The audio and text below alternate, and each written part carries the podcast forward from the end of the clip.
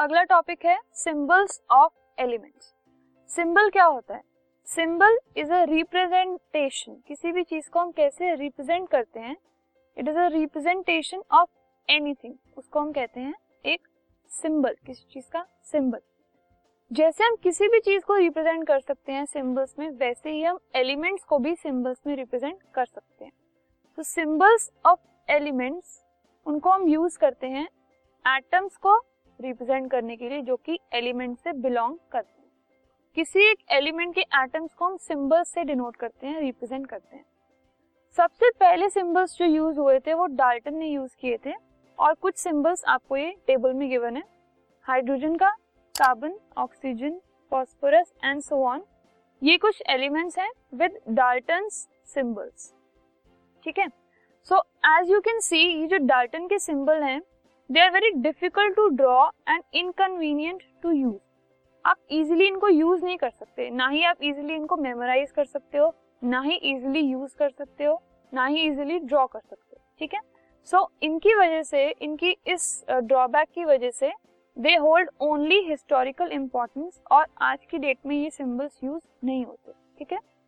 So in today's time we use modern symbols of elements जिनको जे जे Berzelius ने propose किया था और उन्होंने कहा था कि अगर हमें एलिमेंट्स के सिंबल्स देने हैं तो उसके लिए हम फ़र्स्ट लेटर एलिमेंट के नाम का यूज़ कर सकते हैं। तो फ़र्स्ट लेटर और first letter and another letter कोई और लेटर ऐसा हो सकता है कि जो एलिमेंट्स हैं वो सेम अल्फ़ाबेट से स्टार्ट हो रहे हैं। सो so, उसकी जगह हम क्या कर सकते हैं कि फ़र्स्ट लेटर और कोई और एक उसके नेम के अंदर जो लेटर आ रहा है उसको हम यूज़ कर सकते हैं एज अ सिंबल ठीक है?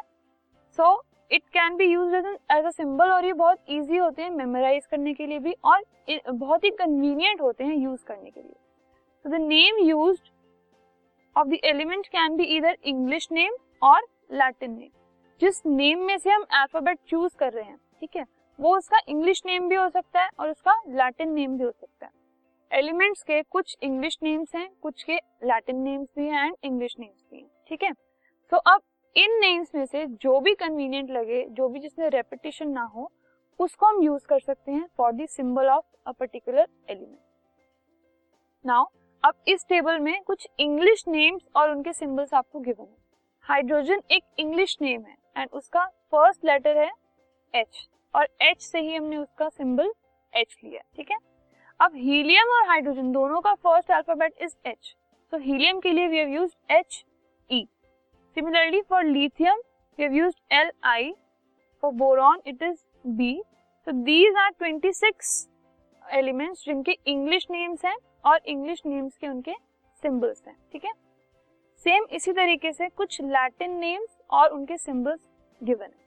Sodium is an English name और सोडियम का जो लैटिन नेम है वो है नाट्रियम अब नाट्रियम से यूज़ होके एन ए उसका सिंबल बना।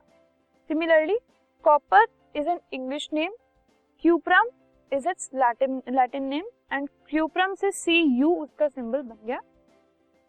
Lead is an English name plumbum is an is a Latin name and उससे पी बी उसका सिंबल बना. ठीक है? So this is all about symbols and symbols की जो इम्पोर्टेंस है एंड उसकी कन्वीनियंस पे डिपेंड करती है. So English names and Latin names दोनों को यूज़ करके हमने जो एलिमेंट्स है, उनके सिंबल्स फॉर्म किए.